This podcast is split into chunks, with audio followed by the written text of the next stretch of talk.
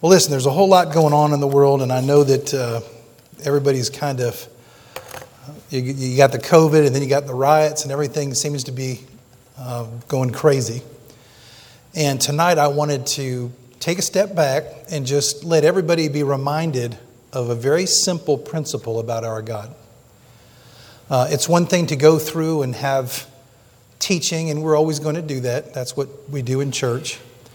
But I, I hope tonight to just, just take a, a pause, spiritually speaking, and just refocus, recalibrate, and remind ourselves of a very important truth. I'm going to start off by giving you an illustration. Does anybody remember the golfer Lee Trevino? Lee Trevino was a golfer, and he was known for his humor. He was known to be a very, very funny guy. And one time he was trying to be funny, and he said, Not even God could hit a one iron.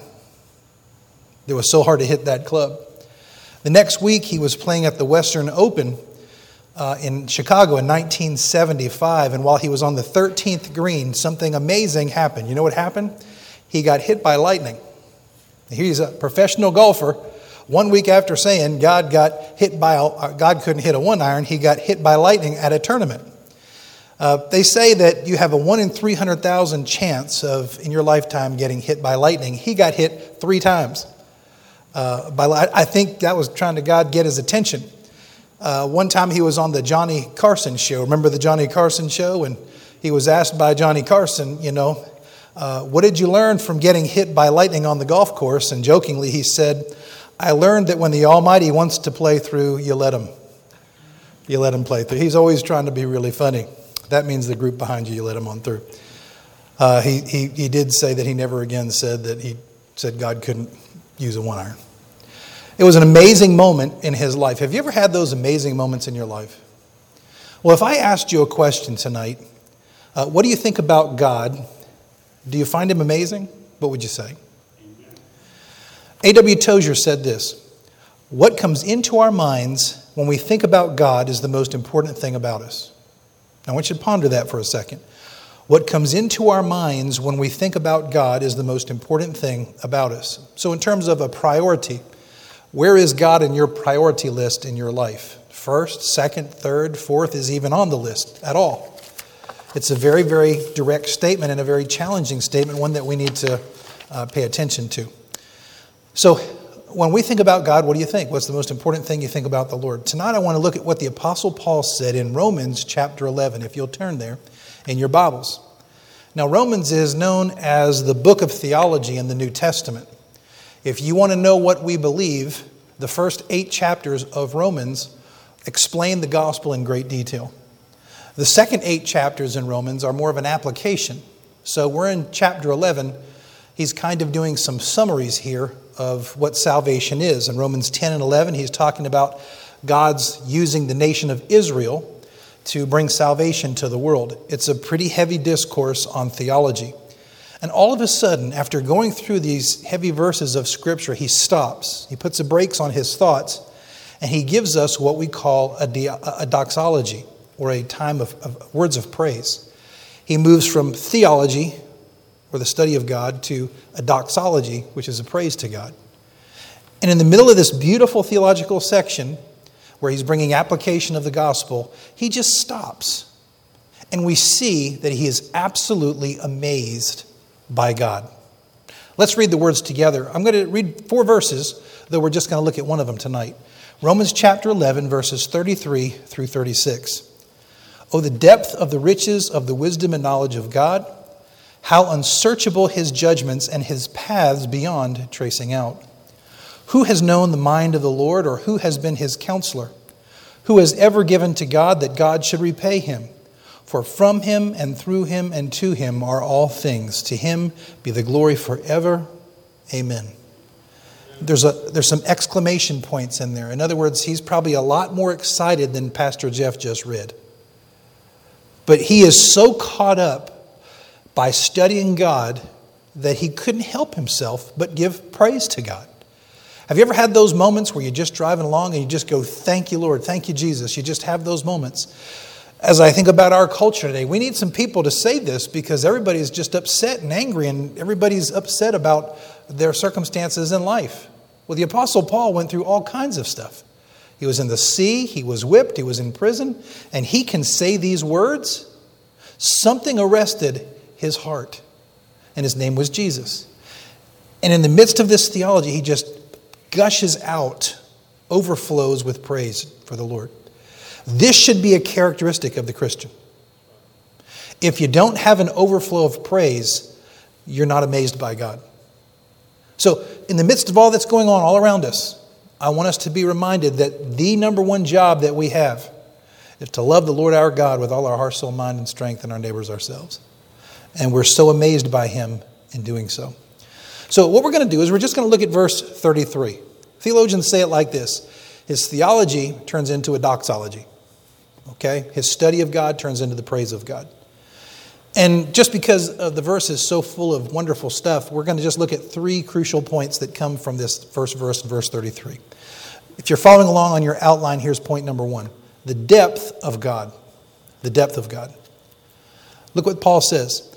Oh, the depth of the riches. Most commentators say the word riches there means grace, the depth of the grace of God, the, the grace of his wisdom and his knowledge. In other words, one of the things that we got, we've got to do as we go through life is we've got to take time and think and ponder and meditate on the depths of God. You know, most of us, when we pray, we just pray for God to give us stuff, get us out of problems, get this thing fixed. What the Apostle Paul has been doing is he has been focusing on the character and the attributes of God. And he realized there's, there's so much depth here to who God is. You know, we think about a floor, uh, we think about the bottom line. God has no bottom line, He's far beyond our ability to comprehend or understand. And the Apostle Paul's caught up in that. And he says these things about the depth of God. He says, the riches of His wisdom and the riches of His knowledge. So, those are two wonderful words in Scripture. It means God possesses perfect knowledge and God possesses perfect wisdom. When you think about God, you've got to think to yourself, wow, God is perfect in knowledge. There is nothing he does not know. And wisdom is the application of knowledge.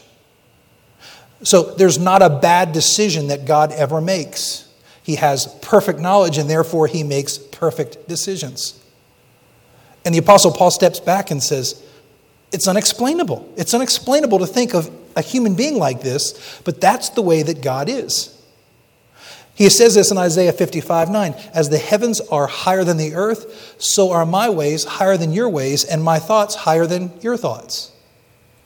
Again, A.W. Tozer, this is a little long, I'm going to try to read it, but it's a wonderful description of the perfect knowledge and the perfect wisdom of God. Listen to what Tozer says God cannot learn. I love that line.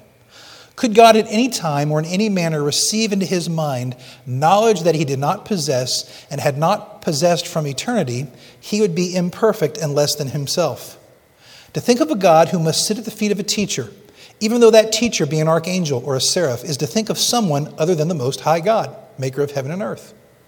For God knows instantly and effortlessly all matter and all matters, all mind and every mind, all spirit and all spirits all being and every being, all creaturehood and all creatures, every plurality and all pluralities, all law and every law, all relations, all causes, all thoughts, all mysteries, all enigmas, all feeling, all desires, every unuttered secret, all thrones and dominions, all personalities, all things visible and invisible in heaven and earth, motion, space, time, life, death, good, evil, heaven, and hell.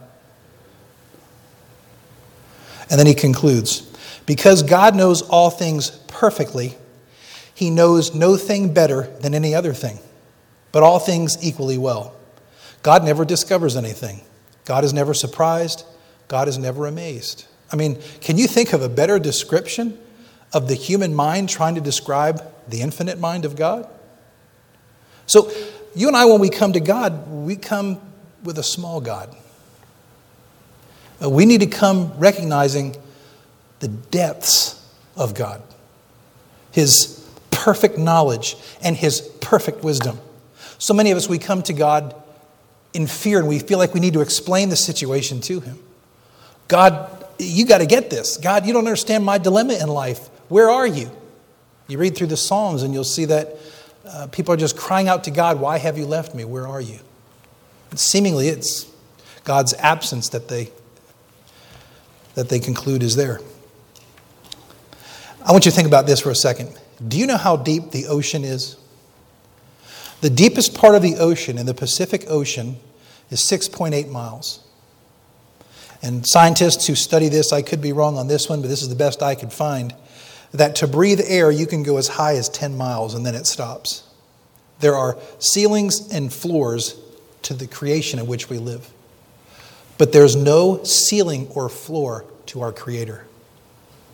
So, the first thing the Apostle Paul is doing is he's stepping back. He's just talking about the plan of salvation. God did this, God did this the Israelites, God's doing this for the Gentiles. And he's so blown away. He says, This is just mind boggling to think of a God that can come up with this kind of stuff. He has no ceiling, he has no floor. He is an amazing God. So, you and I have to remember every day the God we serve is perfect in knowledge, perfect in wisdom. We might not see it because of our circumstances, but it doesn't change who he is, it doesn't change his character. So the Apostle Paul is amazed by the depth of God. But he keeps going, and I love this part. The Apostle Paul is amazed, and here's point number two, by the decisions of God. Obviously, because God is perfect in knowledge and perfect in wisdom, he never makes a bad decision. Don't you wish that you always made perfect and wise decisions? Don't you wish your kids and your grandkids would make perfect and wise decisions? Your spouse, the people you work with.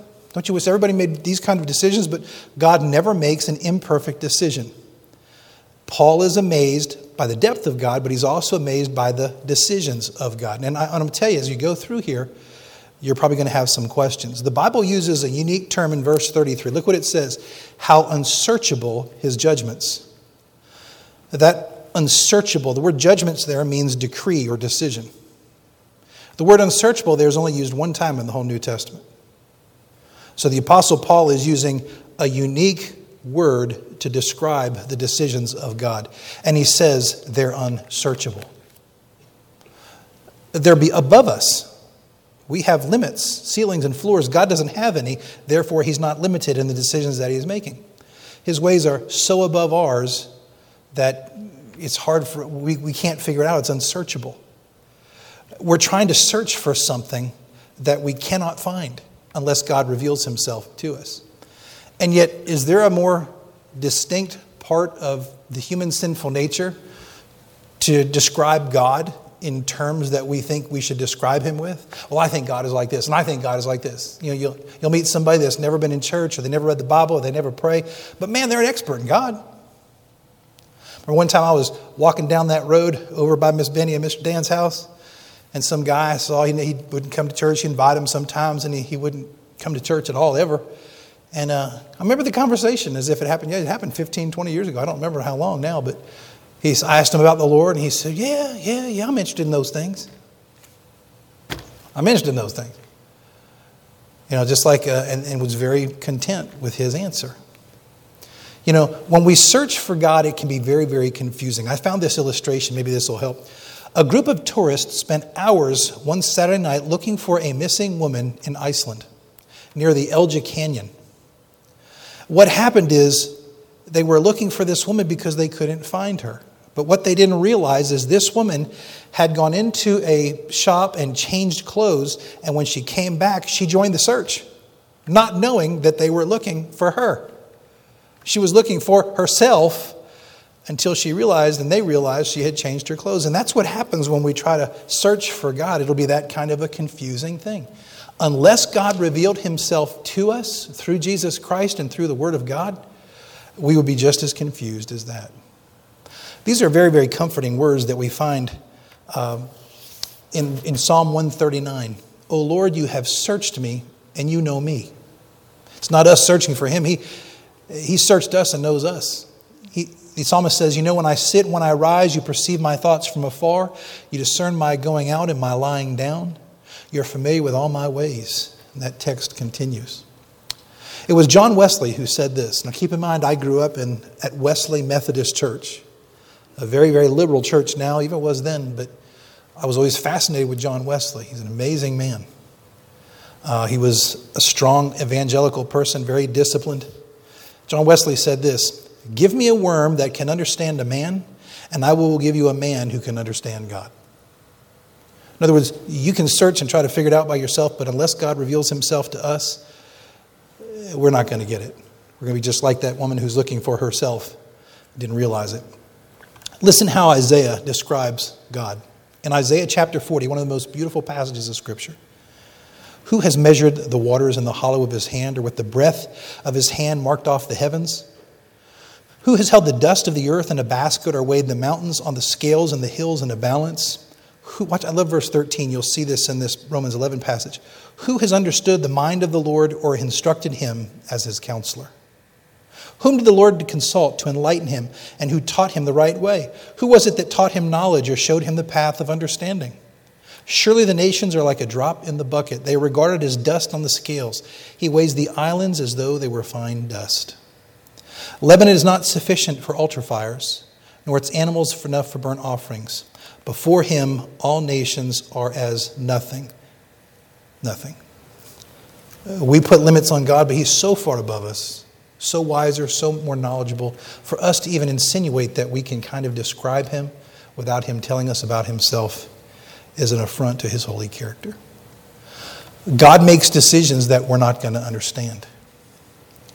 But praise God, he's made them perfect for us for our future. Let's finish this up. Look at the first one, uh, the third one. We've looked at the depths of God, the wise decisions of God, the perfect decisions of God. Here's the direction of God. And here's where most of us get really, really bent out of shape. Look what it says His paths are beyond tracing out. God's unexplainable, God's unsearchable. You see that words, those words there, beyond tracing out. In Greek, that's one word. It's untraceable. Uh, John MacArthur calls it untrackable, and I'll explain that in a second. Again, this word is only used one time in the whole New Testament. So the Apostle Paul is so amazed he can only describe God's with, word, with words that you can't find anywhere else in the New Testament. He's untraceable, he's unsearchable, he's unexplainable. Uh, notice what this word means. It literally refers to footprints that are no longer trackable. The picture here is of a, of a hunter following an animal, tracking an animal, and then all of a sudden the tracks are gone. And that's what the Apostle Paul is saying. When God makes decisions, you're going to go so far in understanding, and then all of a sudden you're not going to understand anymore. His judgments are beyond tracing out, his paths are beyond tracing out. So when we look at this text of Scripture, we see paths, that's, that's directions that God makes. Have you ever been frustrated with some of the consequences or circumstances that have come into your life? And you, you go before the Lord in prayer and say, God, why? This doesn't make a bit of sense. Let me tell you, God, how you should do this. Or let me help you out on some information you may not have.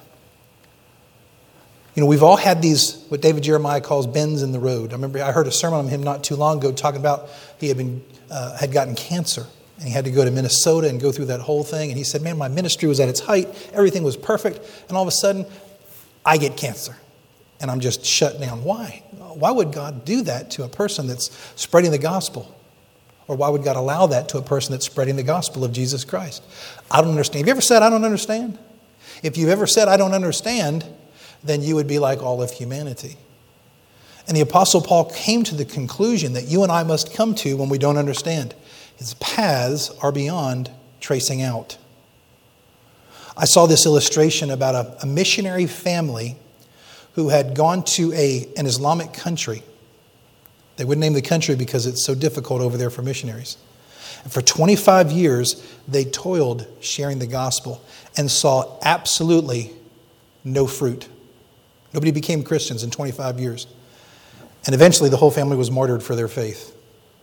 25 years serving the Lord in an Islamic country, and no fruit, no converts in 25 years and they, the whole family was martyred for their faith. Would you think to yourself, what a waste of time? Uh, you can't break into an Islamic country, you can't do anything. These people just wasted their lives. But historians tell us it was 70 years after that family was martyred that an amazing outpouring of God's Spirit came upon the little villages in which they worked. And there was a revival that took place 70 years after 25 years of what was called fruitless ministry. Now, we look around and we'll say about some churches, oh man, God's lifted his hand off of that church, or God's lifted his hand off of that nation, or God's lifted this. God knows he's got perfect wisdom and perfect knowledge. He knows, he knows what he's doing. And he will reward faithfulness, as he did with those folks. But you're not going to be able to figure out what he's up to because he's God and we're not. One of my favorite stories in the Bible is the story of Joseph. I love it. I, I have been infatuated with the story of Joseph since, since I can remember reading the Bible. It had a connection between me and my own father because of the distance that was involved with me and my dad. And I'll never forget, you know, you look at Joseph's life and you see, you just see back and forth. He's loved by his dad, just a special kid, given a, given a robe. But he's hated by his brothers and they throw him into this well. Can you imagine him sitting in that well, rejected by his own family members, could die there as far as he knew? But then he's rescued by his brothers, sold as a slave, went into Potiphar's house, rose to the leadership positions in Potiphar's house, only to be falsely accused by Potiphar's wife of making advances at her, which she denied. And for being righteous and saying no, Joseph ended up in prison. And while he was in prison, don't you think he probably said the same thing he said when he was in the well? Lord, I don't understand. What's going on? But God was maturing Joseph's heart bringing faith to Joseph's heart, preparing Joseph's heart for later fruitfulness. While he was in prison, two of uh, Pharaoh's officials came to him. He interpreted their dreams. One was uh, murdered, the other one was uh, restored to his position. And, and Joseph said to him, Please remember me. I'm in jail. I helped you out. Please remember me. You ever have somebody you thought would help you and they have they've forgotten about you and didn't help you out after you did something kind for them? They owed you a favor? and they forgot about him. Joseph made an important reminder for all of us. Even though people will forget about you, God never forgets about you. Never forget that. And while he's in prison, waiting to be delivered, Pharaoh has a dream. And when Pharaoh has a dream, what happens? I love the. You go back and read it. It's one of my favorite verses of Scripture. What does Joseph do? He's been in prison and he gets called, summoned to Pharaoh. The Bible says this. I love it. You know what he did? He shaved. Wait a minute. Aren't you dying to get out of prison? You've been in here too long. You've been forgotten about. He shaved. He had a peace that God was in control. His whole journey led him to that conclusion. And God prepared him to be second in command. And notice the, the things that happened in Joseph's life. He went from famine, loved by his father, uh, prosperity loved by his father to famine hated by his brothers. Famine, prosperity, famine, prosperity, famine, prosperity. And what happens in his life? Seven years of famine, seven years of prosperity. Joseph is the Hebrew name for Jesus. And when you look at the Lord Jesus Christ's life, you see a similar pattern, though, though our Lord, of course, was sinless. You see this beautiful picture of leaving heaven, coming to earth, born of a virgin, living a sinless life, hated by men. Uh, I, heard a sermon this week by John MacArthur, a fantastic sermon about how men will not like you. And Jesus was hated by men. And they put him on a cross and he rose to the dead because of God's plan of salvation. When you look at these things, you're just kind of going, man, God, these decisions don't make sense in Joseph's life. Why would people beat Jesus? He was sinless. Why would they put him on a cross? He was sinless because God's decisions are higher than our decisions. And God had a direction, a plan that He wanted to go in. And the same thing applies to you and to me. God has a plan for us as well. And until we get to go be with the Lord, He's going to accomplish that plan. So be usable for Him. So, are you amazed by the depth of God? Are you amazed by the decisions of God? Are you amazed by the direction of God? We need to give Him praise and glory and honor. We don't need to doubt Him. We need to trust Him, even when we don't understand, because He's perfect in wisdom, perfect in knowledge. Let's pray. Gracious Father, you are a good and holy God. We thank you, Lord, for your kindness to us. I pray that you'll take this word that we've heard tonight, Lord, allow it to permeate our hearts so that our faith and trust in Thee will grow. And we're careful to give you the praise in Jesus' name. Amen. Brother Corey, if you'll lead us in our closing song.